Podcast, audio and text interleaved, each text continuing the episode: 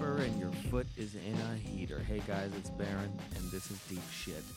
Today's guest, Claudia Cogan. Claudia Cogan is a very good friend of mine and uh, a very funny comedian, Twitterist, uh, writer, etc., etc. Uh, she talks a little bit about her, a little bit about her past in improv. So you'll hear about that aspect of her as well, even though that's not what she does really anymore. She has done it. Anyway, guys, how you doing? It is the uh, holiday season. A lot going on, man. I went out today to get a little piece of a filter from my vacuum cleaner, and it was trafficy as crazzle dazzles.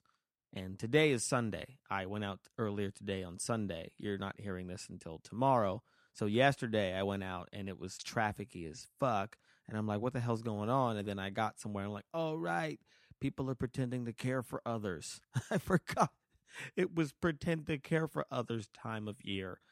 Um, Christmas is an interesting time. Kwanzaa is also an interesting time. Hanukkah, not so, not so much interesting. Uh, not so much interesting. I don't know why I got really Jewish on that. I was actually writing up a thing I have to do on uh, Wednesday, a little storytelling show and tell a holiday story. So I was writing down some observations on growing up a little poorish, which is why I, as a kid, got over Santa Claus crazy quick. I never really believed in Santa Claus because there were way too many holes in the story, and uh, and just also I never got straight answers on uh, how Santa Claus was going to get to me when I didn't live in a house with a chimney or a fireplace. And I'm like, so Santa Claus has access to this apartment? Like, how's he getting in here? And every adult would just be like, you'll see, wink. And I was like, oh, I know what I'm getting violated. That sounds like he's a person that's going to attack me. That sounds awful. But when I was younger, you know, and poorer, I didn't get anything. So I was like, oh, so Santa Claus forgot about me. Is Santa Claus the system? because I haven't gotten anything. I didn't even get coal. The bad kids get coal. So I wasn't considered good or bad at all. I'm on a, a different list. See, nobody talks about Santa's fuck you list, but apparently I was on that list next to Rudolph, of course, unless it's foggy. But um these these things are going to kill guys. What I just told you. Oh my god. It's going to get so freaking I don't even know what this show's going to be or what kind of audience is going to be there children, adults. If you are a fan of stand up and you have kids or you know someone that's a fan of stand up and have kids or you have kids and you've never gone to stand up, don't bring your kids unless they're an appropriate age. Don't bring your child, your baby to a stand up show. We're not clowns out of Cirque du Soleil. Okay? We're tragedians. It's very different than what a child might appreciate. They'll they'll appreciate me. I'm animated as fuck. They won't understand what I'm saying, but they'll be like, so many gesticulations. You know how articulate babies are and how articulate they can be. I want to plug the All Things Comedy Network right now. So there it was. No, uh, All Things Comedy. You know, check out all the different uh, podcasts we're gonna be relaunching in 2013, I believe, uh, a, a, new design on the website and stuff like that. And I'm talking with the uh, All Things Comedy uh, social networking peeps uh, about trying to focus my efforts as a promoter of myself, which I've never been that good at doing that. Oh, hey, speaking of which, I actually have something to promote. Um, December 20th, I will be at the Claremont Flappers. If you're around for that, I believe that's a Thursday night. I'll be there doing a show that I believe is called Christmas Time for the Jews. And you know me, Jewish and stuff. And then December 21st and 22nd, I will be at the Mad House Comedy Club in San Diego, two shows each night. December 21st is uh, my mom's birthday. And it's also the, the day that the Mayan calendar predicts the end of the world. So if that doesn't happen, I will be doing comedy that night. And if the audience is full of drunken douchebags, then I will wish that it did happen. uh, December 30th, me, myself, and I, and Sean Patton will be doing shows in New Orleans at the New Movement Theater. I believe it's 1990 Burgundy Street or 1919 Burgundy Street. Uh, the New Movement Theater. Me, Sean Patton, also is going to be a guy named Cassidy Hanahan, a gentleman I know from New York, extremely funny. Another gentleman I know from New York named Rojo Perez is going to be there. And then another guy I don't know named Chris Trew, spelled T R E W, Chris Trew. For some reason, I thought he was black. There's something about the name Chris Trew that made me think that's a black man. And I, I looked him up, and he is not. He is not. Anyway, here's the episode with Claudia. We talked about defensiveness. And uh, it was a fascinating conversation that yielded a lot of fruit, a lot of fruit that refuses to accept the idea that it's fruit. You know, and if you point out, hey, you're fruit, it'll be like, well, what's that supposed to mean?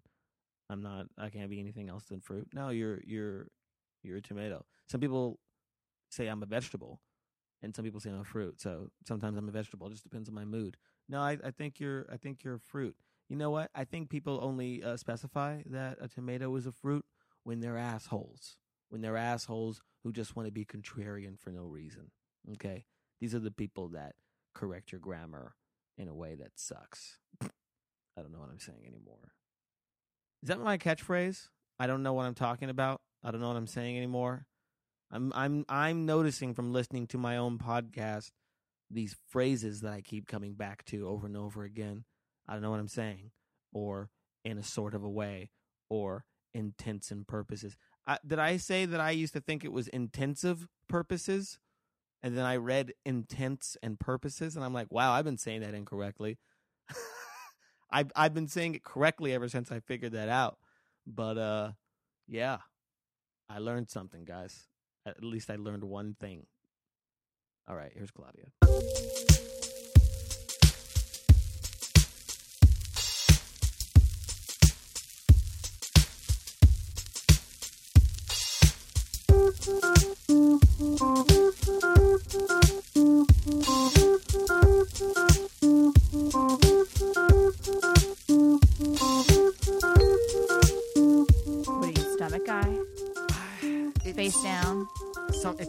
I wake up, and it's like it's kind of amazing how much I fight myself physically while I'm asleep. Because I'll wake up a little bit, and I'm on my stomach. I'm like, "Fuck this! Get on your back, you dick!"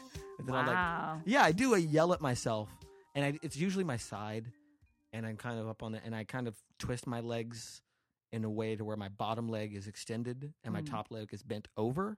So it's like I'm twisting my back while I'm sleeping. Ooh. Like the bottom half of my body is more f- like front to the bed, and then the back half is like up. So Wow. I, yeah, and then I usually have my arms underneath me. It's like a lot. I gotta feel all. You know what it is? It's like you're trying to run into the mattress. There's something about You're trying to escape. in my in my childhood, I there was a lot of sleeping on the floor and a lot of sleeping on couches. Oh, So don't do sad face, Claudia. don't do that. So there's a part of like being all bundled up or Mhm. kind of in a very limited space that I still equate to being relaxed and Okay. and being asleep. So, but it's like But it also involves folding yourself really, really strictly. in uncomfortable ways, hmm and it and I'm like I, I and it's I've been train trying to train myself to the Claudia Cogan style of sleeping, sleeping on my back. Let it flow. for um a decade at least and i have more than a decade i have failed i'm failing Well, I, I mean, it's interesting that you would use the word failing because it's just something that you're doing. You know, it seems pretty natural to you. what I mean, like sleeping, like you can't really judge how you sleep. yeah, you can if i wake up in pain i'm not doing it right i wake up i'm like oh my back my neck my ugh like i'm in pain there's got to be i'm doing something horribly wrong Okay. okay I just think you're like it seems weird to me to judge how you sleep. It's sort of like it seems like there's something so innate about it, and it's like you can't be like I'm doing it wrong. You're doing it innately. Well, the, sleeping is innate, but the position in which we sleep is trained. Mm. I think it's like you know you. I think how you sleep as a baby is how you'll sleep as an adult because your body equates a certain position to rest. So it's like, and I've tried to sleep on my back. That's the problem. I'll get to my back, but then my brain doesn't totally turn off because it's like, wait a minute, this isn't sleep position. You want to know? I think I, the reason why I sleep on my back. Yeah, You want to know something? This is like deep, Uh-oh. deep, dark. I'm scared. When I was little, Uh oh. I used to think that Superman could see into my bed. Like I felt like he had like there's X-ray vision, but I felt like he could see into my bed. But for some reason, he was under the bed. Like he wasn't a monster, but he was like one of those things that live under the bed, and he could see up. And I would rather him see my butt than my front.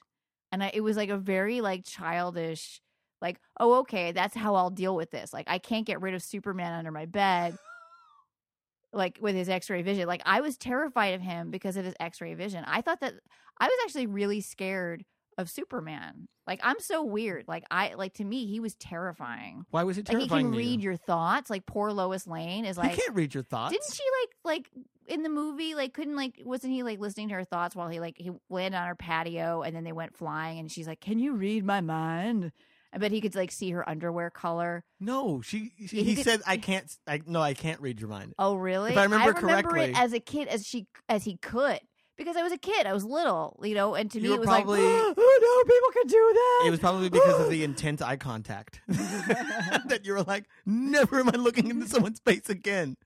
Superman's looking, trying to look at my my my kitty goodies and reading my mind. This is awful. And it's so funny. Why would Superman want to look at me in my bed? So Superman was your Catholic guilt, is what you're saying? Maybe, yeah. Or, like we didn't. I didn't have a god, so I I get I put it on him. Well, Superman technically, yeah, he's the son of uh, son of uh, Jor El. No, is he Jor El or Kal El? I can't remember. I think it's true. Okay, good. Jor El. by men and i um that's amazing you were afraid of superman that you fixated on that's terrifying even though he was a hero Mm. it was the invasion of your privacy that you were concerned about yeah, I and I also didn't like being in bed. I always tried to find reasons to get out of bed. did you have your own room Yeah. what what, what do you mean like uh what kind of reasons like like I if sirens if i heard sirens i would l- leap out of bed and run around in the middle of the room because i didn't want to be in bed i was like that was like the most vulnerable place is the bed so i had to get out and do something like and my little brain was like run around. Huh. Is that obsessive compulsive?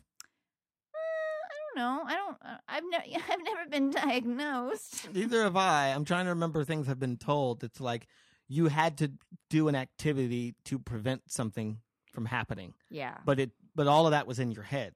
Mm. and there was a part of you that's like i can't i have to do something so that way this other thing doesn't happen but it like kind of it made you kept you up. Mm. that you had to get out of bed and do that over and over again not over and over but well a little yeah. not like multiple times in a night but like every night. Yeah. Okay well i'm not a licensed doctor Yeah. yet. There's an online place. What? What are you gonna say? I don't know. An online place? Well you just you just seem to have a thought run across your face. No, no. I was like, oh, what is he talking about? I wonder if I went to that website. no. That's In interesting my travels. So scared of Superman. What's something else that you were scared of that quote unquote doesn't make any sense when you were a kid?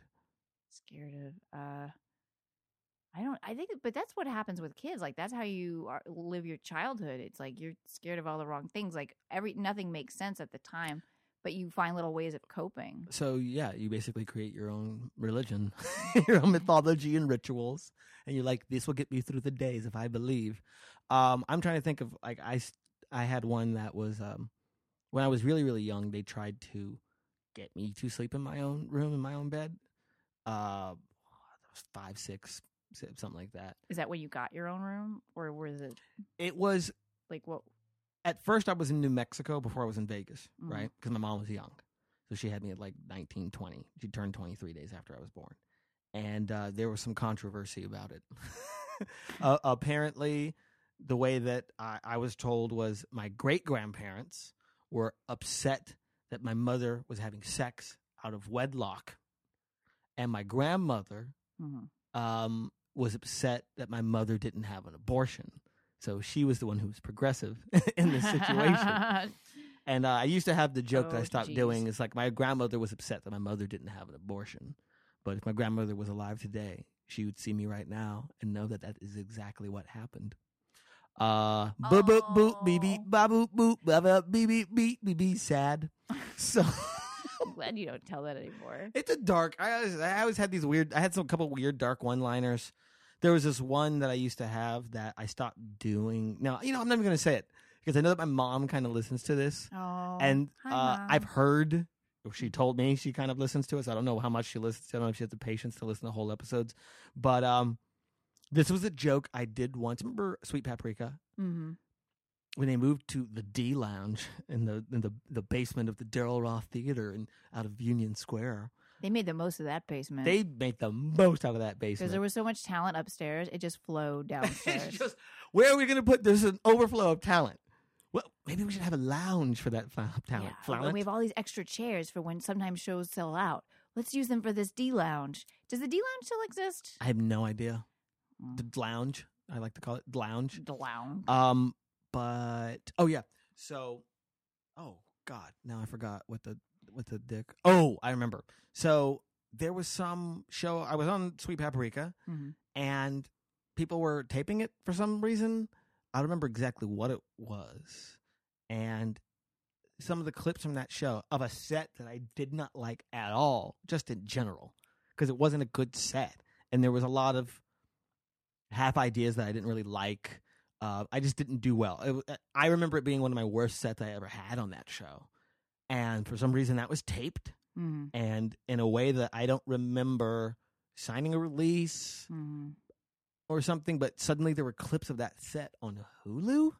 So if you typed in my name on Hulu, clips from that set would come up. Oh, jeez. A set that I hate. I have a, I have another story about that when you're done. Well, there's a joke in it that I say that takes the piss out of my mother's alcoholism when I was a kid.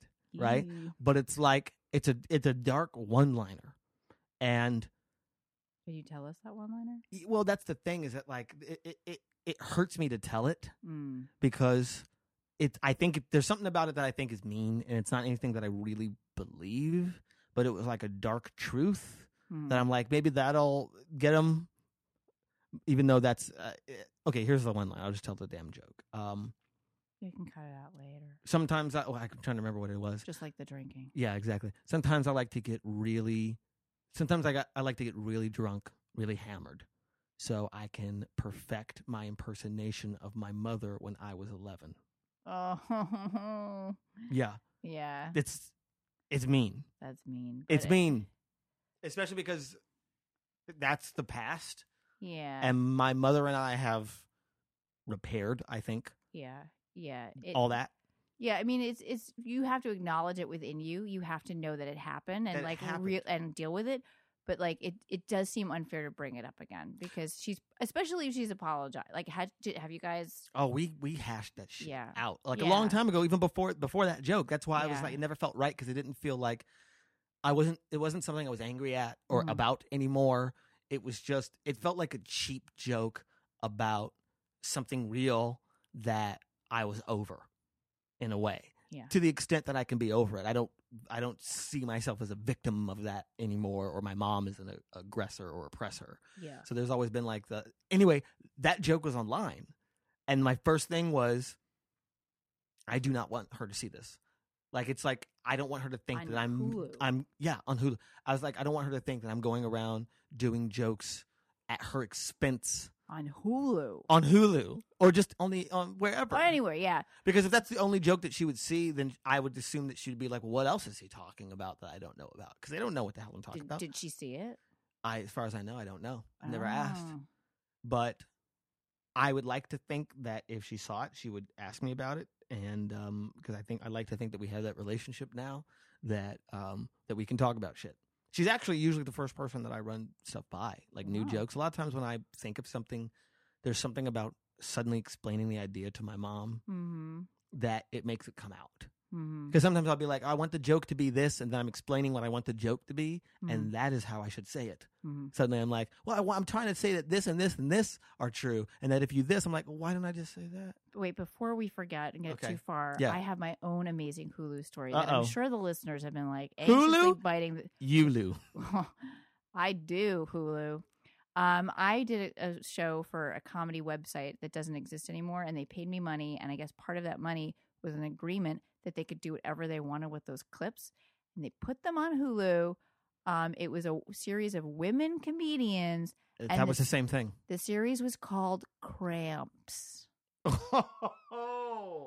because of course of course there's probably not one period joke in the entire series because we've all been beaten to death not to do that but no they called it cramps and i and i didn't and I, I was so confused by it because i didn't get that it was a period reference i was like cramps like about like when you're nervous about going on stage like you get cramps i literally didn't understand it for like like a couple like minutes i was like i don't like it took me Well, I, I'm not a woman, but uh, I can assume that uh, having a period is like doing a show.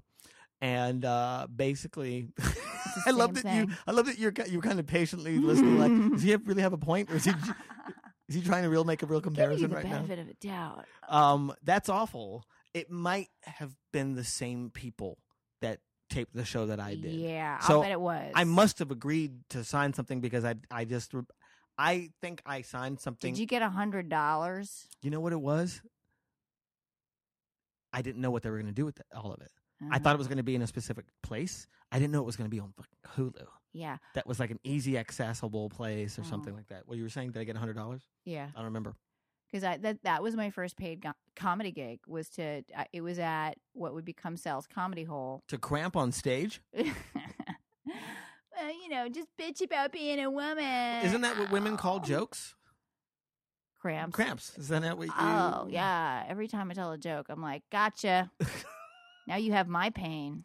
Oh, boom, boom, boom in the uterus. That's not where it happens. Yeah, it is. Yeah, pretty much. I don't know why I the said. surrounding muscle tissue oh, that's.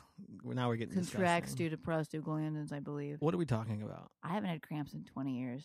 You don't have a period? I do have a period. I just don't get cramps. You just oh, but you know it's probably your diet, right? um, Because you have like a dope diet and shit. dude, my diet is so dope. oh my god, it is mad fly. It's it's wiggity wiggity wiggity whack.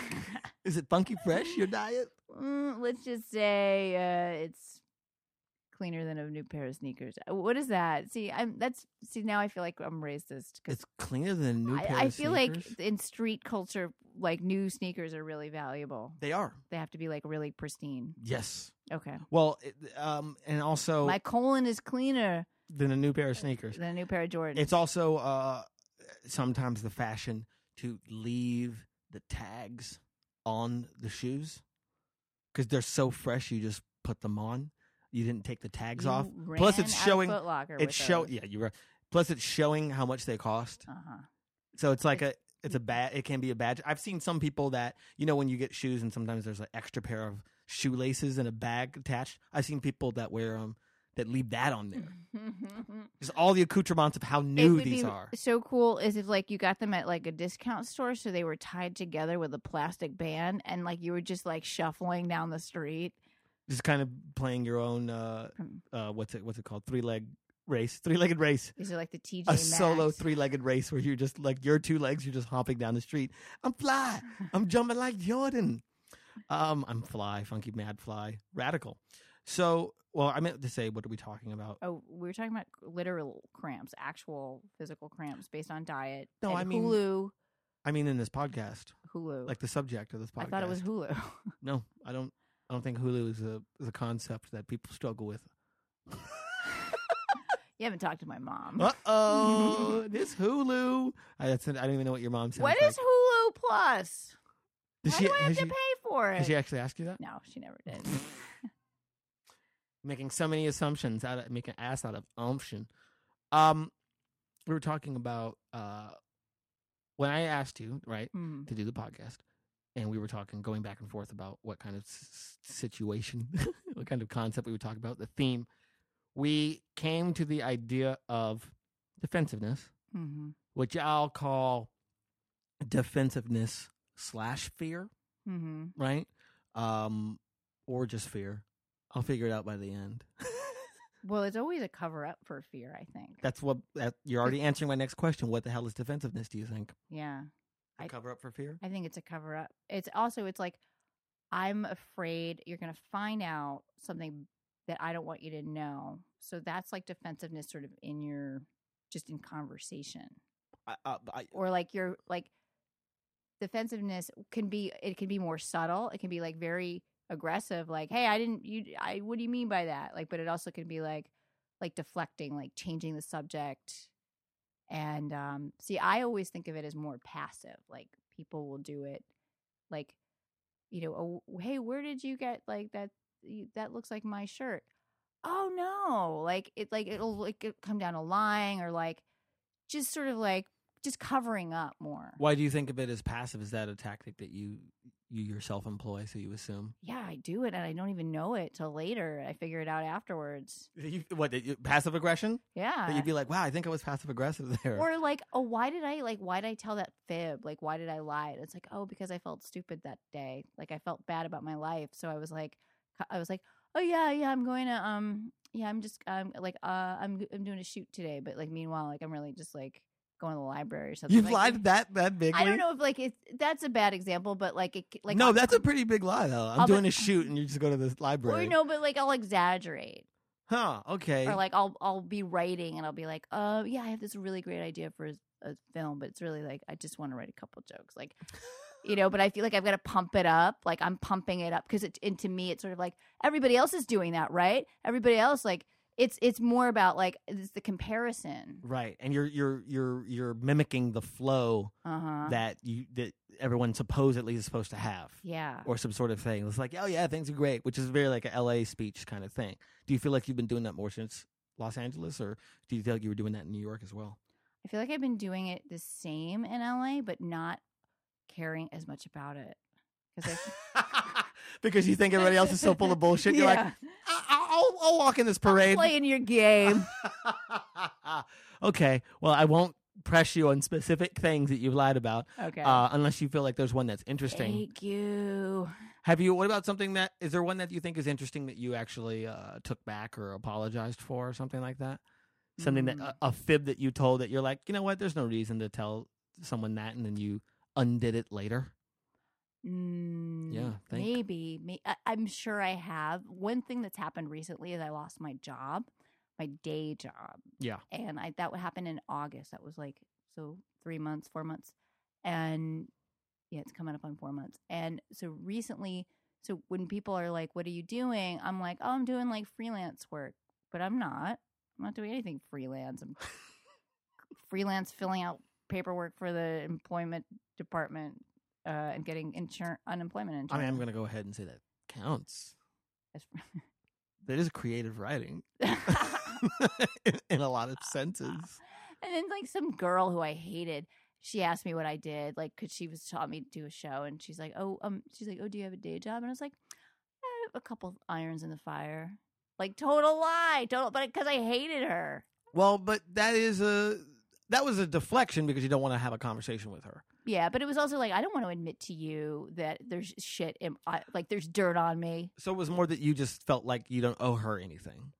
Yeah, or or more like I, I actually was like, why? But then I was like, why do I care what she thinks? Why am I trying to impress her with like, oh, I've got a couple irons in the fire? Like, So after you said that, you were thinking that. yeah, Hmm. Okay. So I you, I corrected it within me, like like come back here, you idiot. Why? so you're like, you know what? I don't like you. I got nothing going on. Bye. You're dead to me. So will you buy me a drink? Um, interesting. So you said something earlier. What was it? Um, you don't want somebody to know something about you, Mm. right? You, it, it's a way of deflecting somebody knowing something about It's you. covering up inadequacy. And is that the thing that you don't want them to know? Because it's like when you say you don't want somebody to know something about you, is there a specific thing you don't want them to know? Or is it just kind of like more conceptual, like you don't want them to see you as a specific kind of thing? Okay, okay. Um, specific things I want to cover up.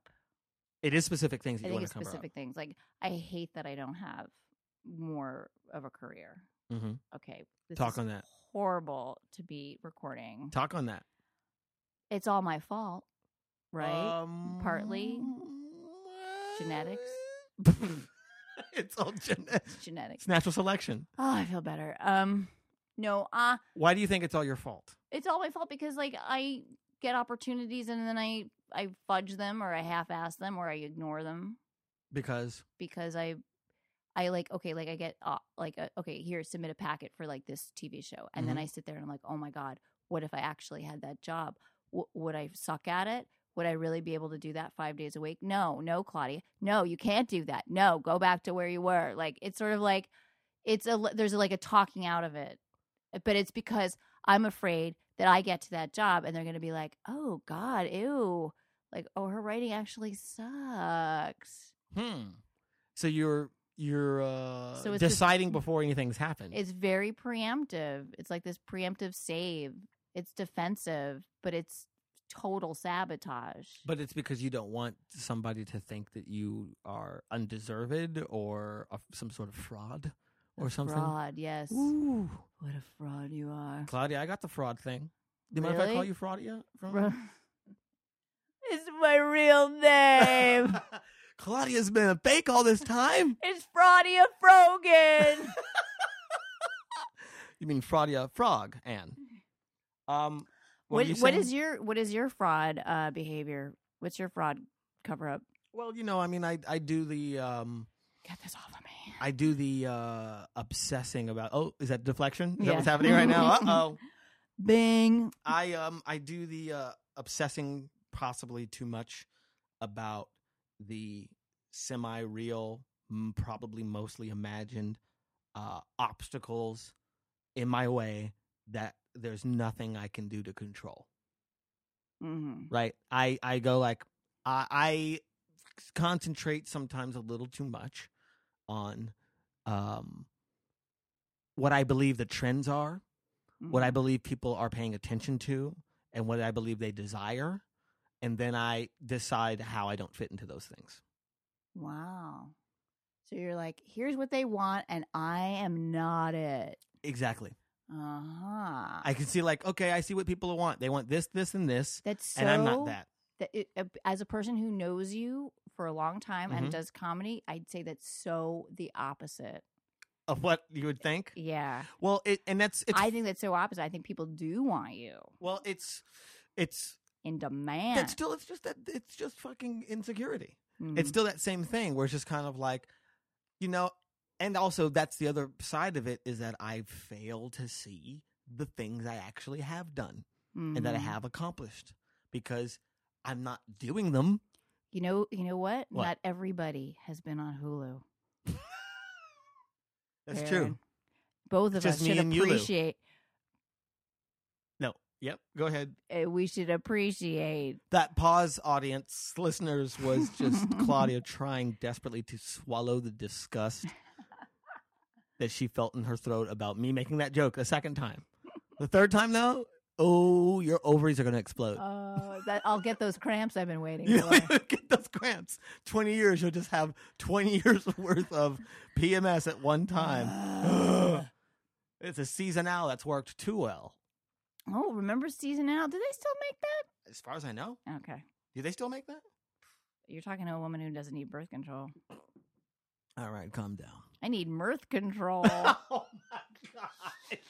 Oh, I am not. See, instead, I laughed through my disgust as opposed to as opposed to pausing through it. Mirth control. Oh, me and Mm. I. If I gain a, some weight, you know what I need? Girth control. Uh, the earth is getting really warm. We need earth control. Oh, I used earth in the a- setup. there's that was a bad one. There's a lack of that, though. You might say it's dearth control. Oh. Okay, let's stop.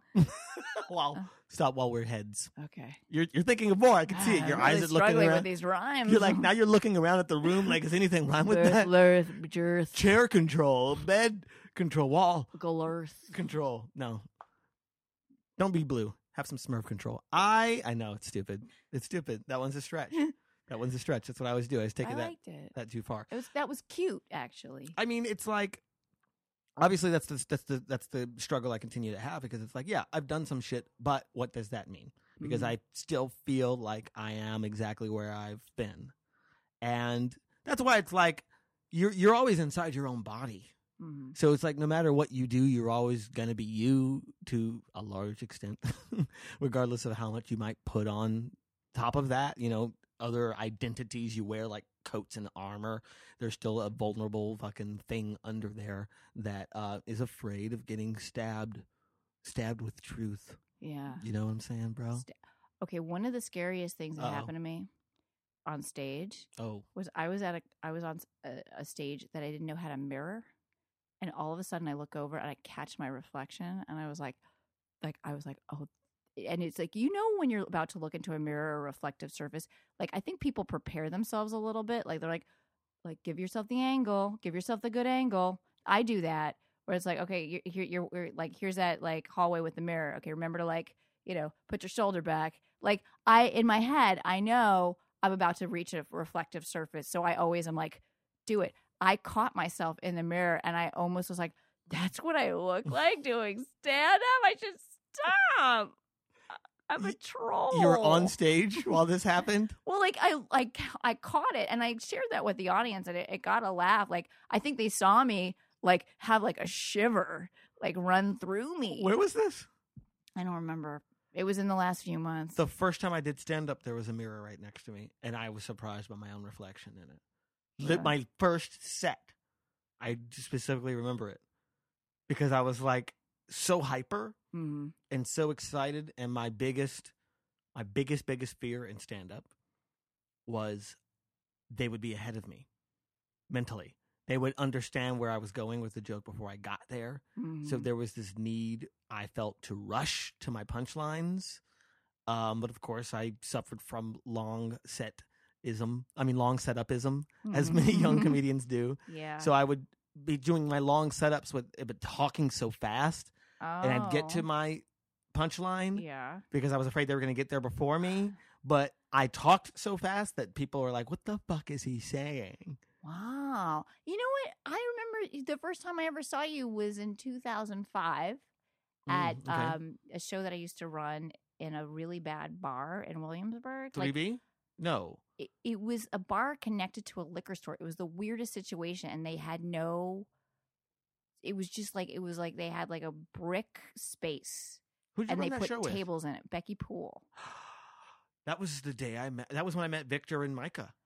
Th- That yeah. That was the first time I saw. I probably had seen you maybe before that, maybe it was the first time I ever saw you. but Becky Poole booked me, yeah, right? Wow, yeah, I remember that. yeah, that was almost eight years ago. And we have we. I never even saw that.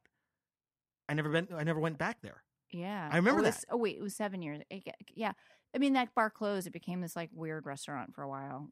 Yeah, what was it? You said two thousand five. Yeah, Yeah. Almost eight. that show was called Becky and Claudia's Supreme Offering.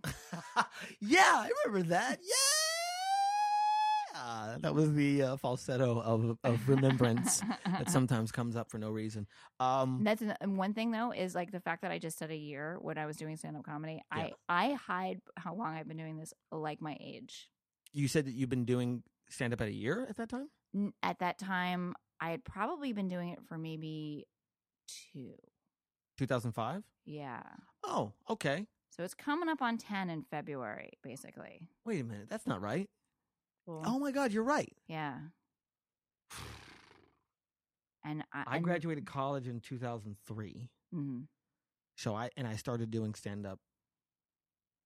It's still unclear to me when I started doing stand up exactly.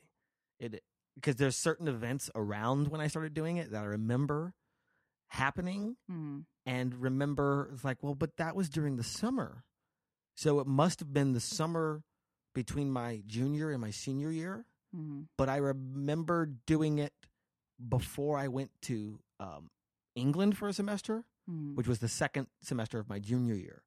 But I'm like, but it wouldn't have happened in the first semester of my junior year because I don't remember doing it yet. Because I'm like, but because the soft because the year the summer before that I worked at this camp Mhm.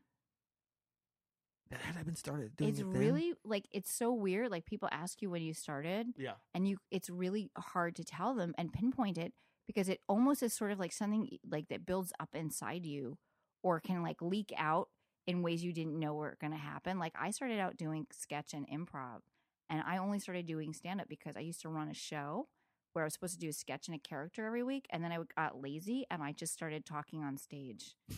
Because I didn't want to prepare in advance, and that like built up to like an act. So your your roots in stand up come from your half assedness at character work. from being lazy,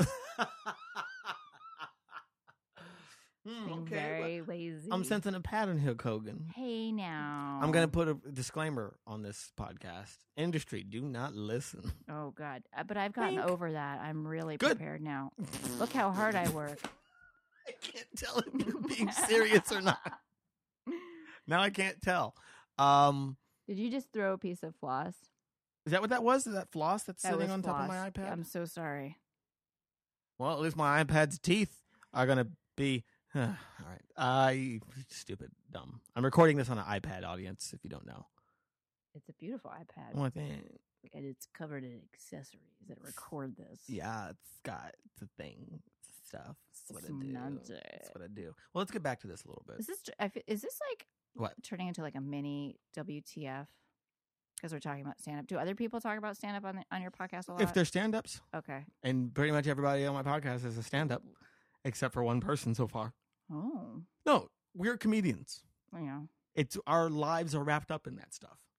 It is, but it's not. I'm not interviewing you about how did you start and how did you do it. You know, Mm. um, I am talking to you as a person that I'm interested in how your life ties into this theme that we have brought up. Mm. So of course it tangentially opens up into other things. You remember things. It's anecdotal and uh, stuff like that.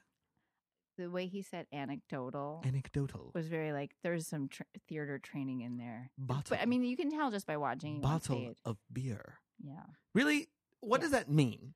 People always say that. uh, it's not. It's not an insult. No, I. I don't. I'm not taking it as an insult. I just. okay.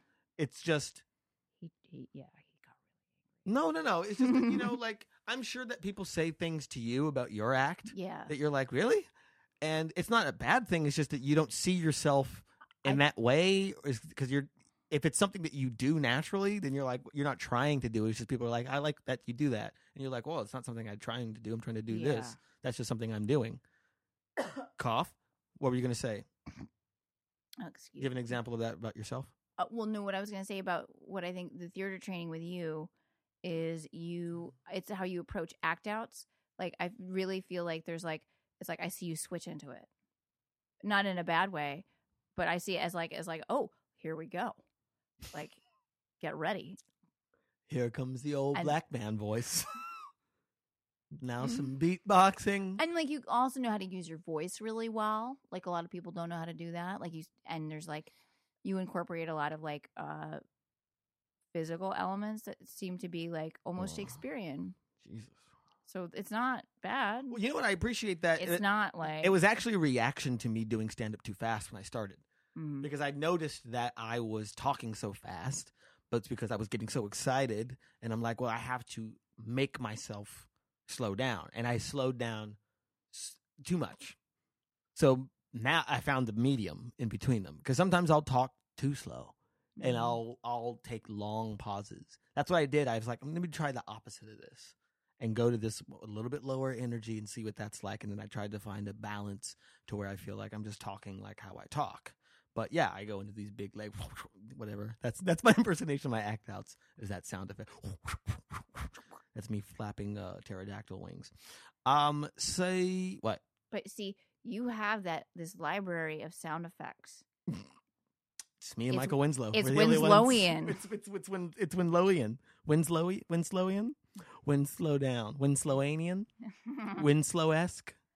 you could do you could be you could be like a, a one man A one man. Hamlet. You know what's funny? I remember having a talk with. uh You know what's funny?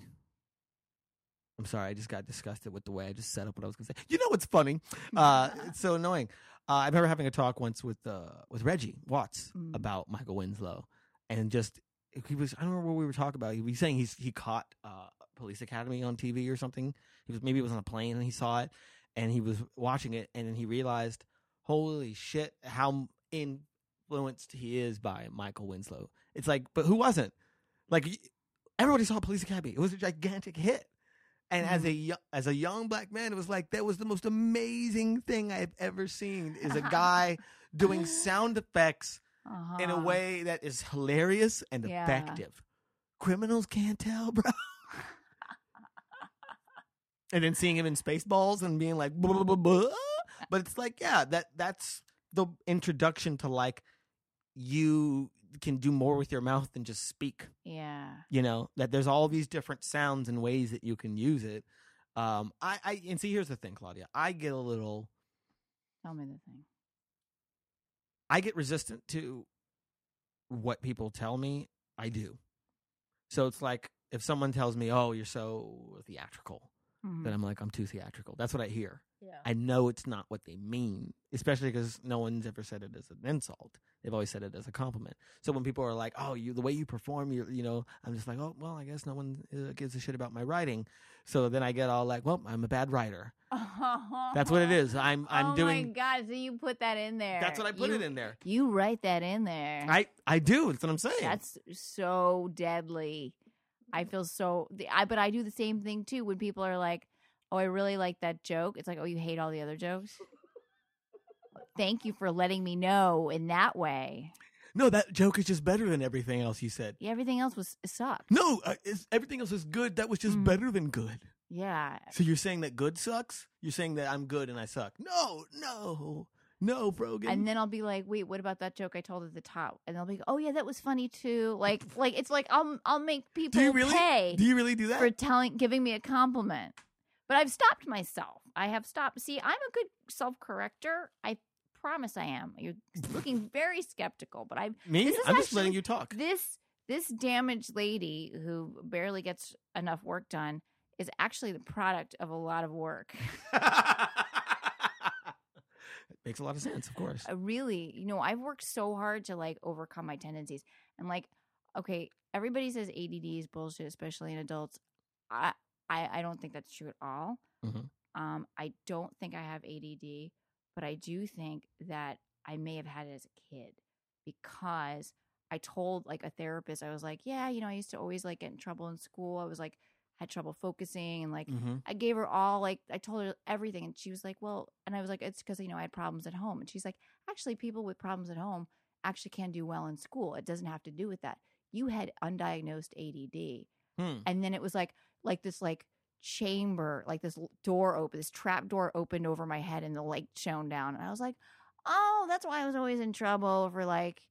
Being bad at school and like and like apparently when you're when you have ADD you Mhm. miss social cues because you're not focused hmm and you're like it's more like it's like something else occupies your mind and i was always daydreaming so i Mm. didn't know what was going on around me and i'd get in trouble i'd make stupid mistakes and people would be like ha ha claudia like And that made you kind of shut down a little bit, feel mocked, feel Yeah. small or something. Okay. so okay so i hate like i know the retroactive ADD diagnosis is the most bullshit thing in the world that everyone's going to roll their eyes oh, I don't at out so. there see how defensive i am I know.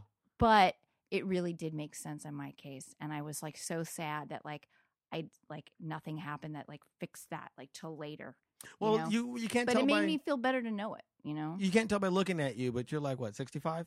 So at the Mhm. time that you were a kid, i tell people 60 oh, but when you were a kid, um, first of all, there was barely medication, hmm or um, what's the, the the medical profession was a still new thing in Victorian uh, England, and uh, no, I'm joking. Um, that makes this sense. before the but polio vaccine they were so worried about that here's the th- okay. I just saw this really interesting thing. Um, the RSA, which I think is the Royal Science Academy or something. I can't remember exactly what it is. RSA, right? dot org. They have a thing they do called RSA Animate or RS Animate because they use the A for both. They end it and then they put animate at the end. So this is confusing I'll finish. okay There are these beautiful, beautiful videos they put up on YouTube. And it's basically it's the same people that do TED Talks, right? Mhm. All the same kinds of people doing a talk, an hour long speech on this particular subject. And RSA Animate somebody does like a whiteboard animation of they play the audio of the speech and then someone literally illustrates Mhm. as the speech is going on and it really makes it much more vivid of course and it makes you really get what they're saying and they because they make a visual representation of the thing that this person is talking about and it's really entertaining and awesome. They're only like 10 to 11 minutes long like Mm. different chunks of people's speeches. This i watched one last night because i was showing it to somebody and it was uh this guy sir ken robinson um it was called changing education paradigms. And it was all about the problem with the school system is because it is uh it was envisioned in the enlightenment is when the school system the modern day school system is based on ideas from the enlightenment Mhm. and we've outgrown them Yeah. as a society uh but they also confirm this kind of factory mindset Yeah. and they are basically turning us into workers to kind of you know to follow through this corporate factory mindset of productivity Yeah. so they're training us to do that We're all management trainees. But it's just like you're educating all these people in the exact same way Mhm. which is a low common low lowest common denominator sort of approach Yeah. instead of gearing things to people's ideas and attitudes because kids don't learn the same everybody doesn't Yeah. learn the same everything the same way but and he talks about the the scourge of ADD in a sort of a way which he says he thinks is a fictitious epidemic Uh, and the reason is because all ADD ADD is you taking in a lot of stimuli and not knowing how to react to it. He's like, this is the craziest time to be a child.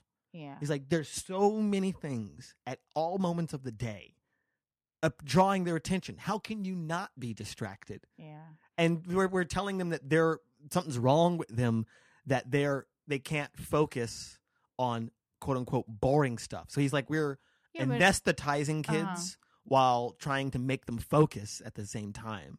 But we're trying to make them focus on things that aren't as big and shiny and bright as literally every ad, every TV show, every video game. You know, it's like Times Square in their brain all the Yeah, time. Like that describes the current situation. Like not that's not what it was when when I was growing up. Like in Go ahead. when I was growing up, like I mean, I I actually went to a school that was very very kind of progressive and small, and we Mhm. had like a lot of individual attention and like a lot of like very like you learn by like making something like you make a birdhouse and then you learn about the birds that could like go in there like it was sort of a project oriented and like sort of tricked you into learning you didn't even realize you were doing it Okay. and my mom uh, paid a lot of money for that and now here i am but And you're saying you still had ADD. i still had ADD i Well- still in the midst of this like very like artisanal education Right.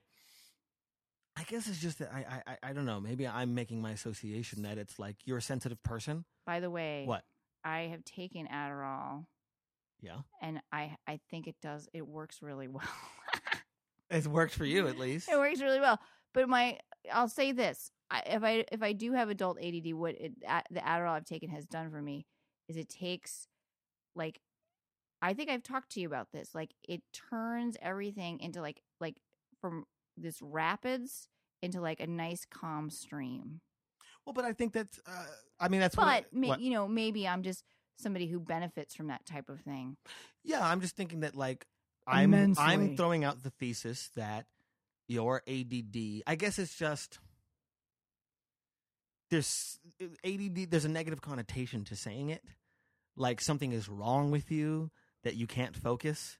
And I I guess I just disagree with that statement as a whole, where it's just kind of like school is we're supposed to learn this stuff, and then if you're not effectively learning it, something must be wrong with you. But there's rarely, it's like, well, maybe you're teaching it wrong. But you're saying yeah you were in a different kind of environment, i was in a very like super touchy which still doesn't necessarily matter because that still might have not just been the best environment for you. Maybe, Yeah. weirdly, if you were in public school, No, I was in public school. Oh, okay, okay, that so it was a oh, public- that was a disaster. It was a disaster? It was, even worse. I guess I'm just saying that like it seems like it's it's a sensitivity thing Mm. where it's just like you take in a lot of stuff. But how about this? Okay, what if okay, what if ADD It's a coping What if it is fictitious, let's say? Well, And then- the epidemic is fictitious, not that the- ADD. yeah, let's say the ec- epidemic is fictitious, and you still treat yourself, give yourself every like allowances, and sort of approach your world in that way. You'll be like, well, you know what? I I tend to lose focus. Let me enable everything I can so I can focus. Like maybe I do take Adderall, and maybe I do like work in a special way in like a special environment. You know. What would be so bad about that? There's nothing bad about that. Oh, I'm not If- saying there's anything. I know, about but it. I want to. This is to the people out there who think that you know treating it is bad.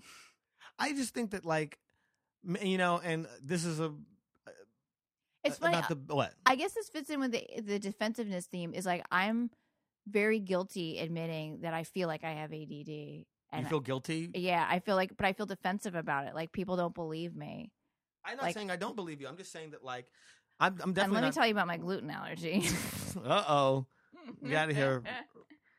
Um, I I'm not I'm not I'm not saying that it's it's Yeah. a fake thing. I'm just saying that it if you I wasn't saying that you were saying. well, I'm just saying that like it makes sense that if you were uh, you being undiagnosed ADD is a is a thing that makes a lot of sense. I'm just thinking of well, what causes someone to become ADD, and I'm theorizing, I'm making it up as I go along that it's just a sensitivity to stimulus. It's like there's a lot going on. Mm. You you're you're sensitive. So it's like you take things in, and then as a coping mechanism, you learn to kind of tune everything out in the same way. Mhm. So it's like you got to flatline everything so that way you can just not be overwhelmed, and that makes a person tune out of things that maybe they shouldn't be tuned out of. Everything kind of becomes white noise because that's the way that you learn to deal with things. And then as you go get older, it's harder to pick and choose what those things are. I guess. What? What if ADD is? It's interesting while you're talking. I was like, what if it's actually insensitivity? It's insensitivity to stimuli because there's nothing that's reaching out and grabbing you. There's actually like a whole world going on around you, Well, but that's what I'm saying. and you're able to tune it out. I'm saying both of that. That's what it is. I'm thinking that because of the sensitivity, it's you go to the other extreme. Uh, You know, so I'm I'm wondering if the root of turning everything off comes from oh, there's too much happening. I got to figure out a way to turn everything off. It makes you insensitive. You you create an insensitivity to cope with your sensitiveness.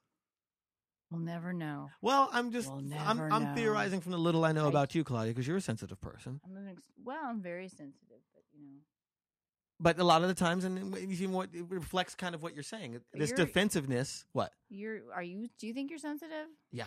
you do. I do think I'm sensitive. What are you most sensitive to? In like in in an in an environment. Well, what do you mean sensitive? Like, when you walk into a place, what's the first thing you notice? Don't say it's eyes. Everyone says it's eyes. Um, probably body language. Now that I'm thinking of it, when I walk into a place, the f- the first thing I notice is the spatial relationship of everyone in that space.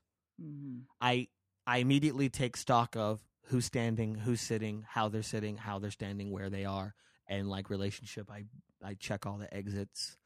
It, I have a little paranoia, just it, and it's a little tiny like boom, boom, boom. I kind of take everything in. I know where I need to go. If I need to get out. I kind of fit. I kind of try to identify where the negative space is, Mm-hmm. like a a place where if I'm there, I'm going to have. That's going to be the place where I am. My interaction with everyone will be the most minimal Mm-hmm. when I walk into a place. Or like, is it a sense of discomfort too? Like, would that place get make? It would be in that like, let's say you're like like like I go into a restaurant Mhm. and it's like I know ex- instinctively where I want to sit. Like I like I it's obviously it's not by the kitchen or the bathroom. Right. But it's not even like I'm not in my brain. I'm not thinking like, oh, there is the kitchen and the bathroom. Like it's just something like tells me, oh, go to the other side. You know, like it's it. I follow that feeling I, more than think I any logic. I think I Please. do do that. Go. There's the kitchen. There's the bathroom. It's like a lot of the times something will draw my attention just because I want to know what it is. Like I might see something out of the corner of my eye that's not important, but I'm like, was it that? I have to look back and be like, ah, no, it's a cat crossing the street. I thought it was a leaf, but it is a cat. Neither really matters. I just need to know because I'll think about was that a leaf or was that a cat? I never looked. I never looked to see which one it was, and now that I know it is, I can like let it go. Hmm. Does that make any sense? You know what's so weird What? is when you're talking, I realize like uh, I'm thinking about like being on the street in LA. Mhm. Another person on the street behind you or in front of you, especially at night, automatically suspicious. But in New York, that's normal. Yeah, because it's, there's more people on the street. But it's like it, it it that flipped over in me like the first day I was here. I, I felt that in New York as well, though. That has to do with my upbringing. Hmm. I'm if I'm on the street late at night, the less people there are, the more suspicious I am of everybody. But then I have to sometimes realize that I also look suspicious. I am an adult black male, the most frightened demographic or the most frightful demographic in this country. If you were walking down the You street, the most frightening. the most frightening, exactly. You frighten me. I'm just saying that, like, I'm just the fact that I am. People, if they don't know anything about me, they don't know I read comic books and that I can sing eighty percent of Les Mis accurately. All they see is a black man looking down, walking with intensity, and what? What's going on? Oh, I'm I'm just. Oh, okay. I didn't know what um Marion was going to do in response. to oh, spot. Sarek walking into the apartment right walking now. That's uh, Claudia's roommate, ladies and gentlemen. She's also a very funny comic, and uh, uh, she's jiggling the shit out of her keys right now. Um, I guess Claudia, what it is that I'm saying is that I, I feel like there's there's a reflection of this ADD thing to this defensiveness thing that you're talking about in general. Tying it together. I'm tying it together How dare you? in some sort of way, and of course, feel free to disagree with this Okay. because I know you will. but I'm saying if there's a sensitivity there uh-huh. that you're taking in too much, and then suddenly you have to turn everything off to just almost in a way trying to make yourself not care. Um, and you know it's harder to, to to speak for what you may or may not have done as a child as well. I am inferring this from who I know you to be now. I Mhm. guess. And in and in what you're telling me about this defensiveness is that you don't want people to think something about you, so you'll deflect. Mhm. But it's also a way of not dealing with the what it is you think they might think. Right? Mm. It's a very quick It- it's- way to a- kind of put that over there and not have to deal with it. What? Yeah, yeah, yeah. I see what you're saying. It's a, it's a, it's a, uh, like a shield up, not just for them, but for me. Like, like what, what's provoking that thought? What's provoking that feeling? Well, I don't know what it is because I just avoided it. I just threw up a grenade and Exploded and ran the other way. And now I'm in the opposite direction, yeah. enjoying a martini. Mm-hmm. Uh, do you enjoy martinis? I would. I probably would. Okay, well that's a bad example then. Uh, forget that imaginary situation. I just uh, something else. Some enjoying a beverage that you enjoy. Grapefruit juice, obviously. Um, what? Yeah. I like I like a nice uh, Malbec actually. Okay. a full-bodied Malbec bo- from Argentina. with cherry tones Mm. and a, and a, a a spicy idea to it. This is a a spicy secret inside. This Malbec would wink at you. and then it would bring you over to meet its wife, who is a flirty Argentinian vixen. but it would have its hand a little too low on your back anyway. Exactly. There's signals. There's signals And there. you're like, is she doing this on purpose while he's here? my gosh, what are they into? I must drink of this. so I just I'm wondering if there's a if there's a uh, a pattern there. If there's a theme of oh this is too much that's happening. I got to turn all this off. Everything kind of goes into the same white noise. Mhm. regardless of how important it may or may not be. Even if you know it's important, but then maybe you you're being told it's important, you're like, I don't, but I still don't think it's important. Think about it this way. Go ahead. I started doing stand up because I was not good at doing my comedy homework. and I was but I was able to be in, in the moment in stand up and circumvent the inability to focus by having a, an immediate place to be responded to in the audience. Immediate engagement not alone, not distracted, totally engaged. because you're talking, you're driving. hmm It's basically the uh, uh, psychological equivalent of car sickness. Don't have it when you're driving, Yeah. right? Otherwise, you're going to vomit on somebody's shoes. Oh my god, how horrible would it be if you had car sickness and you were the driver? I've got to pull over. I got to pull. Over. Officer, I'm so sorry. Are you drunk? Uh, I'm just drunk on distraction. The room and the road is spinning. Wow, you just blew into this and it didn't even go zero. It's negative one. Somehow you were the opposite of not drunk. You're less drunk than if you were totally sober. That doesn't even make any sense. Anyway, continue on. Try not to vomit. Um, Yeah. Okay. So what I'm saying is, also about the ADD. Let's say, let's assume that I have it. Let's presume that I have it. And when you have it, you're often very, very uh, confronted with people who are mad at you because you didn't do your work and mad at you because you failed to meet their expectations constantly. And guess what that gives you? What does that provide you? What does that nestle deep down inside you into your very fucking muscles and bones? you tell me. a sense of inadequacy Ooh, snazzle a very deep sense of it like and you and you think you know they're right i'm an i'm an underachiever oh if i only just put in the time and you get mad at yourself and you're always mad at yourself But then, is there a sense of also giving yourself permission to be inadequate?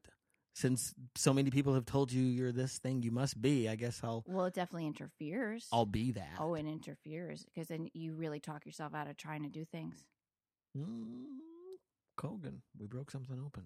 mm. We broke open a coconut of love. put me back together no, you're already together. oh, okay thanks Um, okay. Go on. So, although I was not the greatest, uh, so I was, I used to be good at improv. I'm going to just say that. I'm going to toot my own horn. Okay. And I think that's also because that was a moment where I was fully engaged. Mm. It's very in the moment. You There's- were on all burn cooking on all burners. Mhm. Go ahead. I interrupted you. you Oh, no, no, no. I liked what you were saying. I liked it. and he, he's also, by the way, for the audience, he was gesturing. He was actually turning knobs. Dude, my space work is totally lost on the listeners of this podcast. if you guys saw how dope I was at miming, you guys would be like, fly, funky fresh. He's Because outside out, it's, wiggity wiggity wiggity It's whack. mad dope. It's mad dope. It's crazy, mad dope. Yeah, it's Um, dopamine. You know, it would be really good if if some if somebody in your house while this podcast was playing would illustrate what we were talking about and bring it to life. RSA animate. Do it to it. RSA Animate it. Do Turn it yourself. Turning on the stove, cooking on all burners. Yeah. He's now he's now mimicking being in a four star kitchen right now. Uh-oh. He's he's, Get the sous chef in here. he's Nope. braising. Sous chef is the only term I could think of. I just saw Ratatouille. Anyway, um, for the first time, not really. Um, what? so yeah, so the improv thing, but that was like, but then it was like, you, you still like, what are you going to do with improv? That's kind of also, I think, why I got away from it. But it was still very engaging, and it allowed me Well- to. It it it it short. It went it. Turned on it your creativity. hmm Well, that's what I think that improv is fantastic for. I mean, improv in itself is its own discipline, its own form, style of comedy. And when it's amazing, it's like, oh my God, you know, but when it sucks, it's not. It's like, oh my God. Uh, but I think that uh, really amazing improv is hard to find. No. Like truly amazing improv is really hard to find. Um, that's why, but but it's also a shortcut into not a shortcut, But but, you- it, but helps if- you write sketch. If you're on a good team or a decent team, you're Mhm. gonna have those moments, and that makes it all worth it. Oh yeah, yeah, yeah, yeah, yeah, definitely. And you chase the dragon, as I Mhm. think someone else said on this podcast. That you're like, wow, that was incredible. It's a heroin addiction. It was a fix. I've had that in improv. Just kind of like, it's like everyone somehow knows exactly what page everyone's on. It feels so organic and real, and like this is this is even in the moment. There's a part where I'm like outside of myself, going, "This is incredible." But I'm still talking and saying maybe the best, funniest shit I've ever said. the best compliment after an improv show is you guys. You guys came up with that beforehand. You had to. Oh yeah, when people are suspicious Yeah. that you made it up. And meanwhile, like no one could ever sit down and write and think of all those things for 25 minutes of material. I remember somebody, yeah, somebody had written that somewhere. I feel like about like that criticism of because I remember once I had this improv troupe in uh, college, and someone told me they were was a friend of mine that was sitting at some cafeteria. And uh, they overheard a conversation of somebody talking about the improv troupe, and they were saying they were going to go see this different improv troupe because they had seen my troupe, and we were always funny, but we always played like the same games, and there's no way they're making that up. It's like how off how can you come up with different shit every single time? It's like, but then also someone said like, but how stupid would we be if we were sitting here writing 800 scripts with the exact same structure? It's like that's that that takes so much time. I know. And how could you possibly think that we're You have one show a week. we So have one show a week and we have other lives outside of that? We're all going to sit down. Okay, we got to write 800 scripts to do for every night this year. all these lessons that we're taking are a lie. A lie. Um, and the great uh, improv teacher Keith Johnstone said that it doesn't matter. That was his whole thing about short form improv or getting suggestions from the audience. That was his whole thing about getting. He says getting suggestions from the audience is like the most pointless thing in the world. He's like, who cares? I don't care what the audience thinks. And they're like, Mhm. oh well, so that way they know we're making up. He's like, they don't care. They do not care. They want to see a good show.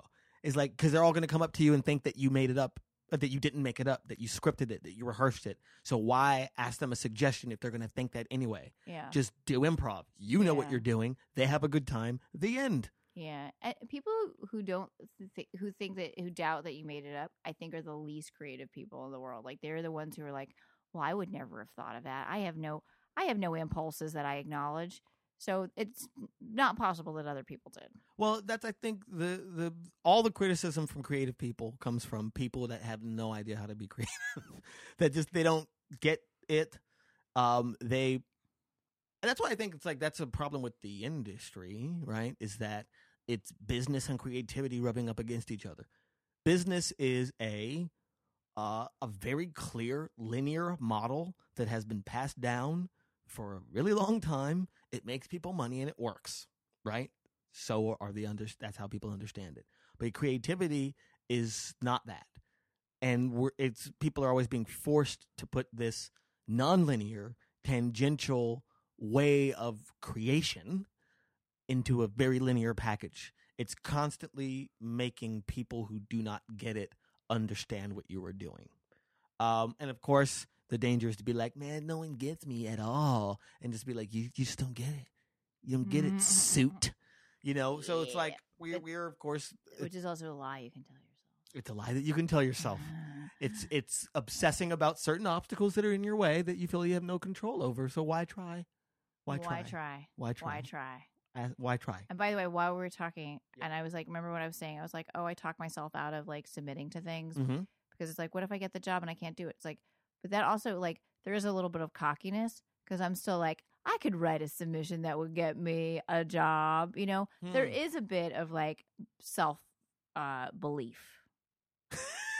there's a bit of self-belief Self- inside the e- self-doubt egotism. Yeah, like there is still that like sort of like, oh, I'm holding myself back Oh, so- from being the mm. most amazing comedian you've ever seen. so it's like Mm, i'm gonna be so good that they can't handle it yeah. and they're gonna be like there's no way she's making that up she must be coming up with this stuff when she's not here she has so much creativity inside her ADD brain. If we could just put a tap into that, we could just into that maple tree, tap that add creativity creativity Ca- creativity. Oh my god we're just such pun machines right now no one is believing anything we're saying about being creative because we keep making puns. Everyone listening is like lowest form of humor bro. Who said that? Who said that a pun is the lowest form of humor? Someone who just wanted it to stop. oh me? To myself in the bathroom mirror?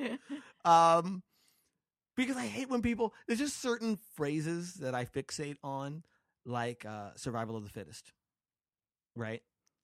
Which uh that the, the theory of evolution Hmm. survival of the fittest uh is something that charles darwin never fucking said Hmm. and people attribute it to him he did not say that an economist said it an economist said it basically taking the theories of what Darwin had started and applying it to business and economy. And he's saying, based on this model, it seems that, you know, I'm saying that it's survival of the fittest. Mhm. And when you look at Victorian England, where people were swindling each other left and fucking right, yeah, it was survival of the fittest. It was dog eat dog because you told people it was that. Plus, I've never ever in my life heard the phrase survival of the fittest from someone that wasn't justifying being an asshole in the moment that they were saying it. Yeah. I've never heard about survival of the fittest. It's always in that fucking survival of the fittest, and then they get into an F one fifty and drive off into into Rape Town. That's every time I hear survival of the fittest, it's like you're a dick. It's someone justifying being an asshole, right? yeah. Am I right? Someone should come right? around and be like, survival of the nicest. I give out teddy bears to sick kids. Survival of the nicest. See you later. Gotta go volunteer. yeah, why is no one saying survival of the nicest? Son of a bitch. or, or, or I mean, or like celebrate the demise of the nicest because it's uh, your opposite. Like if you if the if the survival if the people who think of themselves as fittest are the biggest assholes, then the nicest people, Must be the not fit. yeah, the not fit. Um, I just want to like, you should get a T-shirt that says "Celebrate the demise of the nicest." that is the best thing. It's, I just love that phrase right there. Celebrate the demise of the nicest. They're leaving. They're leaving. They're going to inherit the earth, Yeah. guys. The meek. You know what the meek are? Zombies. the meek are zombies. Yeah. the- all they want is one thing What do they want? brains. Oh, Do brain? Wait, can I ask? I have a zombie question. Uh-oh. Because I was recently put on a zombie quiz show. well. First of all, before you ask this question, Okay. Let me just tell you that um, zombie mythology is alive and it is changing like the Constitution. It's a living, breathing document. Okay. Is it they want brains or they want flesh or both? Ah, see, again, this is what I'm saying. There's no one thing. Okay. It depends because that's why I'm saying that, like, literally, it's like, okay, look, I got into an argument with somebody about this. Uh, who, oh, it was Ja- no, it wasn't an argument. I was tweeting with Jackie Cation and somehow it came up. I was literally pulling this out of my ass, but I honestly do believe this. Anne Rice, right, who created Interview with the Vampire, blah, blah, blah. I think she is responsible more than anyone for vampire mythology in the 20th century. Hmm. Now, Bram Stoker wrote Dracula a long fucking time ago. Nobody was touching it. It was like, whoa, he wrote this thing. Nobody was touching Dracula. Uh, and then, of course, there was Dark Shadows, somebody brought up, which was like the family thing. Mhm. But I think that Anne Rice took the vampire thing. I can't think of anyone more, uh, you know, anyone else that has significantly has given people permission Hmm. to take vampire mythology and create their own world with their own rules about what a vampire is. There would be no True Blood Twilight without Anne Rice, but Anne Rice, I think, is the person who gave people permission to redefine what a vampire can be, can do, and how a vampire story can work. Now, I think that's happening with zombies. Hmm. I think the comic book, The Walking Dead, Hmm. right, written by uh, Robert Kirkman, and the TV show has brought zombies to culture so much right now. There's all these zombie movies, and people are changing the rules, right? Like 28 days later, when we they were running. As far as long as we've known zombies, just they were really indirect with where they were going. They were they were limping and Mhm. shit. They weren't in shape. Like they weren't getting on the treadmill anymore. Yeah. And if you saw a zombie, you could be like, "Oh shit, there's a zombie! It's five feet away from us," and it would still take an hour for it to get so to you. So it was more a matter of like just making sure that there wasn't one around you rather than actually outrunning one. exactly. And then suddenly it was like, "Oh, zombies are fast," right? And then it's like, so I think that like the zombie mythology and like what people are doing with zombies is right now is the zombie heyday. Okay. So he- here's why I, I actually asked you because some people- you know a lot about zombies. I don't know a lot about I do. zombies. But I had to write a chapter of a book called Exquisite Corpse, where the last paragraph was about a guy who suddenly was being attacked by an undead army at the Vatican. And it combined the two things I know the least about, which Catholicism. is Cath- Catholicism and zombies. And I was like, wow, somebody wanted me to cry. well, I, I again, and here's my here was my solution was that th- this one living guy uh f- uh figures out that the uh this is this that the communion wafers are actually the body of Christ. So if you feed the zombies that, they'll be satisfied temporarily and you can escape. oh, So I don't know if that- So I don't know if a zombie expert would like would be like, "This is bullshit." No, because you get to redefine it. Yeah. You get to redefine the rules. I redefined it for a minute. Look, 28 Days Later is like Resident Evil, 28 Days Later, Walking Dead, um, Warm Bodies. Have you seen the preview for this movie? I did audition for it and I read the script, and it was it's based on a book. It's told from the perspective of a zombie, as opposed to people having to deal with zombies. It's a zombie that still has vestige of humanity. That apparently there's something on the other side of zombies that if you um, don't eat people, Mm, then you become this other ghoulish thing that eats zombies as well. hmm Um, but that have no s- sense of who they were. They don't look like people anymore. And in this mythology of this of Warm Bodies, this book and movie that's coming out, you feed on flesh, but the brain is like a psychedelic drug. And when you eat someone's brain, Mm. you experience their memories oh my god. of the person's brain that you're eating. And it's a way of holding on to who you were uh-huh. because you still experience human memories and human emotions. And that's why zombies eat brains. That's why they love it so much. So that way they can become, they can still feel like people. That's the mythology of that book. There's a different movie coming out called World War Z based on a book that is like a, a possibly the first hand, uh, like a memoir of a guy who went through a zombie apocalypse war. I'm so out of step with the world. It's fine. The movie has Brad Pitt in it, yeah. and um, in the tr- trailer, what they're doing with zombies is they're running fast, like 28 days later, but they have this weird hive kind of thing going on where they're like a group organism Mm. and it's like they can climb a wall by climbing on top of each other and it's like this mass of zombies that it's not like they're individuals they're like a group organism hive that suddenly they're all climbing on each other and taking each other over a wall This is Baron in excitement mode. no it's just it's it's a fascinating take on Yeah. it i don't i don't have a boner for zombies You get very you get you learn a lot about a topic.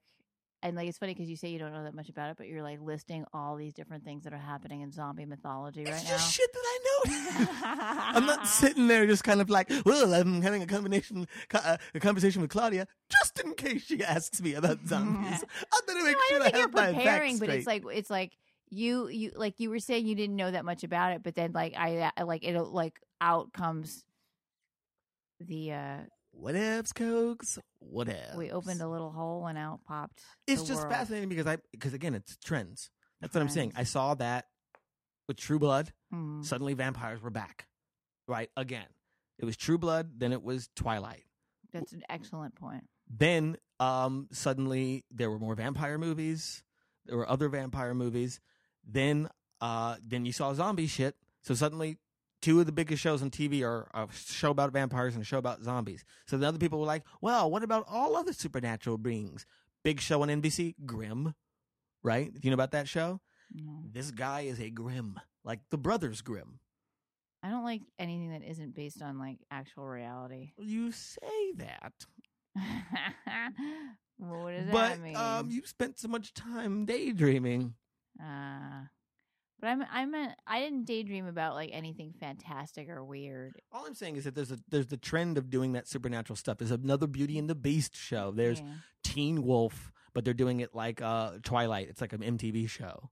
So it's like, you know, edgy high school kids, but they're werewolves too. They're just putting all this different stuff. That's why I saw, I saw that I noticed that trend. The other trend that I'm noticing right now, because I'm seeing like things come of people who have sold shows and are having development deals.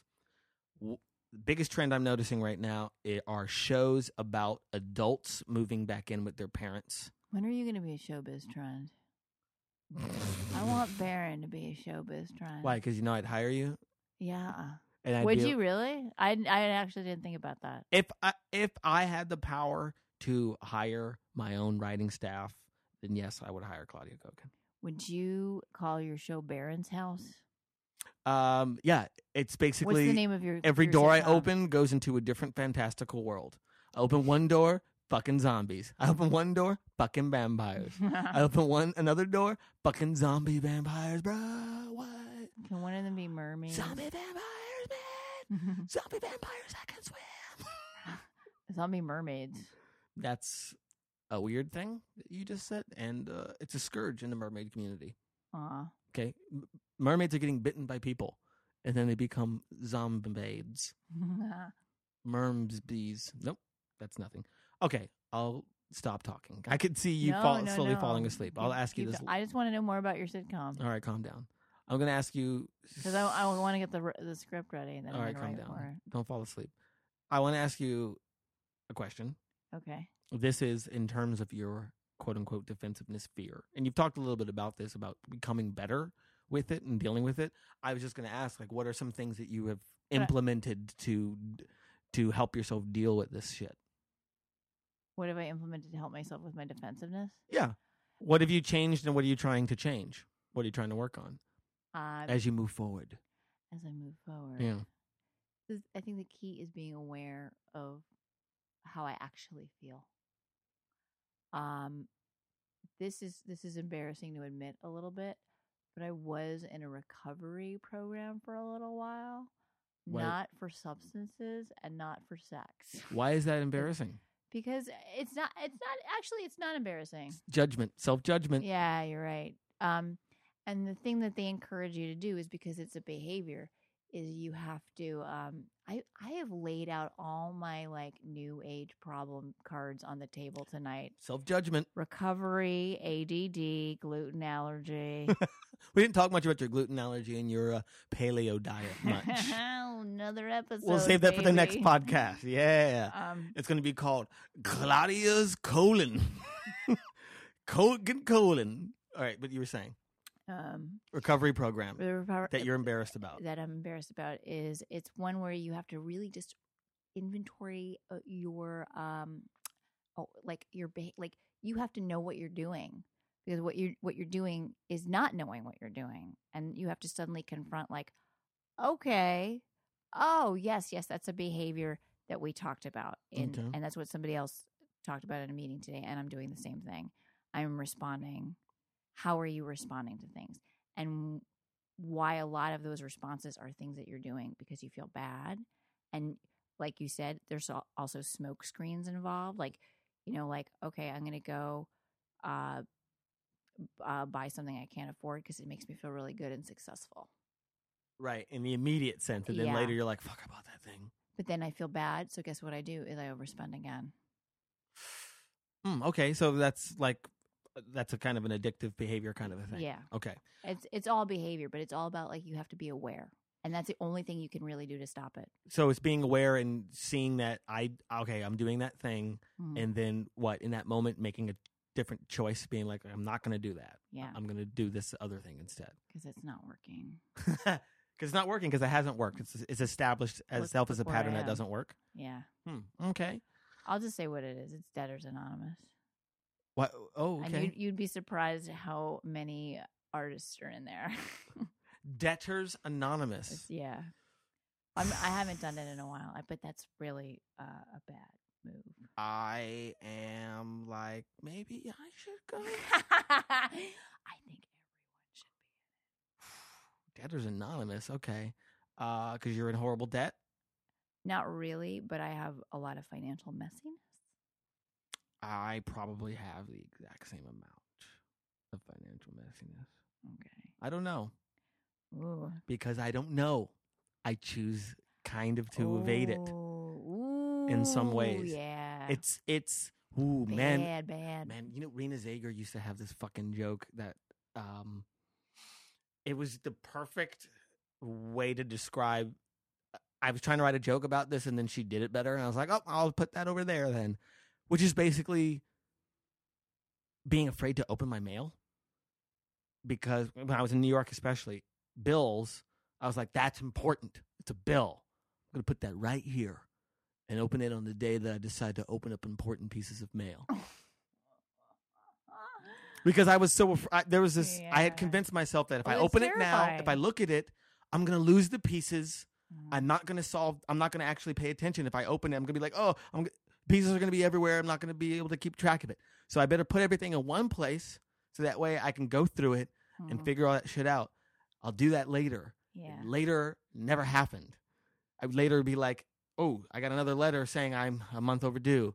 Ooh, that's important. Well, it's the Better put it in the important pile. it's weird, like how what you do to time when you are in that mode, when you are self protecting. Because time, it's sort of like, like, oh, I'll pay that tomorrow. And then suddenly it's two weeks later and you're like, but I've been meaning to do that for a while. I've been meaning to. Like, like that intention sort of goes into this other realm where it almost, it feels like it's actually happening. You know, like your intention is your promise to yourself that you never fulfill. Can we talk about this on another podcast? Mm-hmm. So the next podcast you and I will do, debt. Ooh, Yeah. It's going to get deep. It's going to cut us deep.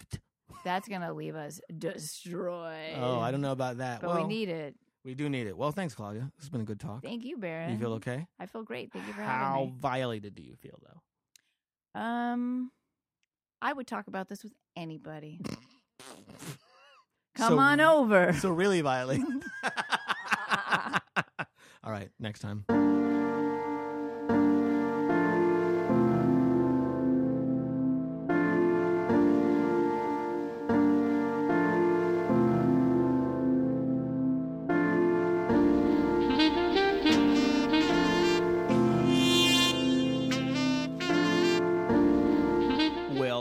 Become a little less defensive? Will Baron become a little less aggressive? Find out next week on Deep Shit. Uh, yes, that was the episode. And uh, thank you for listening to it. And thank you for listening to this part where I'm telling you thank you for listening to it. Anyway, next week, another episode. A couple other episodes. Oh, man. Oh, oh, I just yawned. Did you hear that? Was a real man yawn. I'm an American male, red blooded, black skinned. I yawn. I yawn like a Kodiak bear, awakening from his slumber, ready to go into the world, ready to slaughter. Slaughter the meals that are his, slaughter the bears that stand in his way from finding his one true love. Uh, Really entertain myself. I'm really entertaining myself right now. So I yawned, and I hope you also yawned. I'm gonna do it again, and, and hope that you yawn. Hope that you hear this yawn, and that you, while listening to this, yawn. Here we go.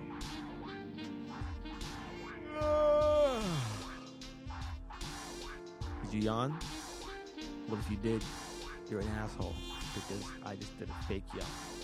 See your yawn trigger It's fucking you know hair trigger, like hair yawn trigger. All right, I'm gonna stop talking. Bye.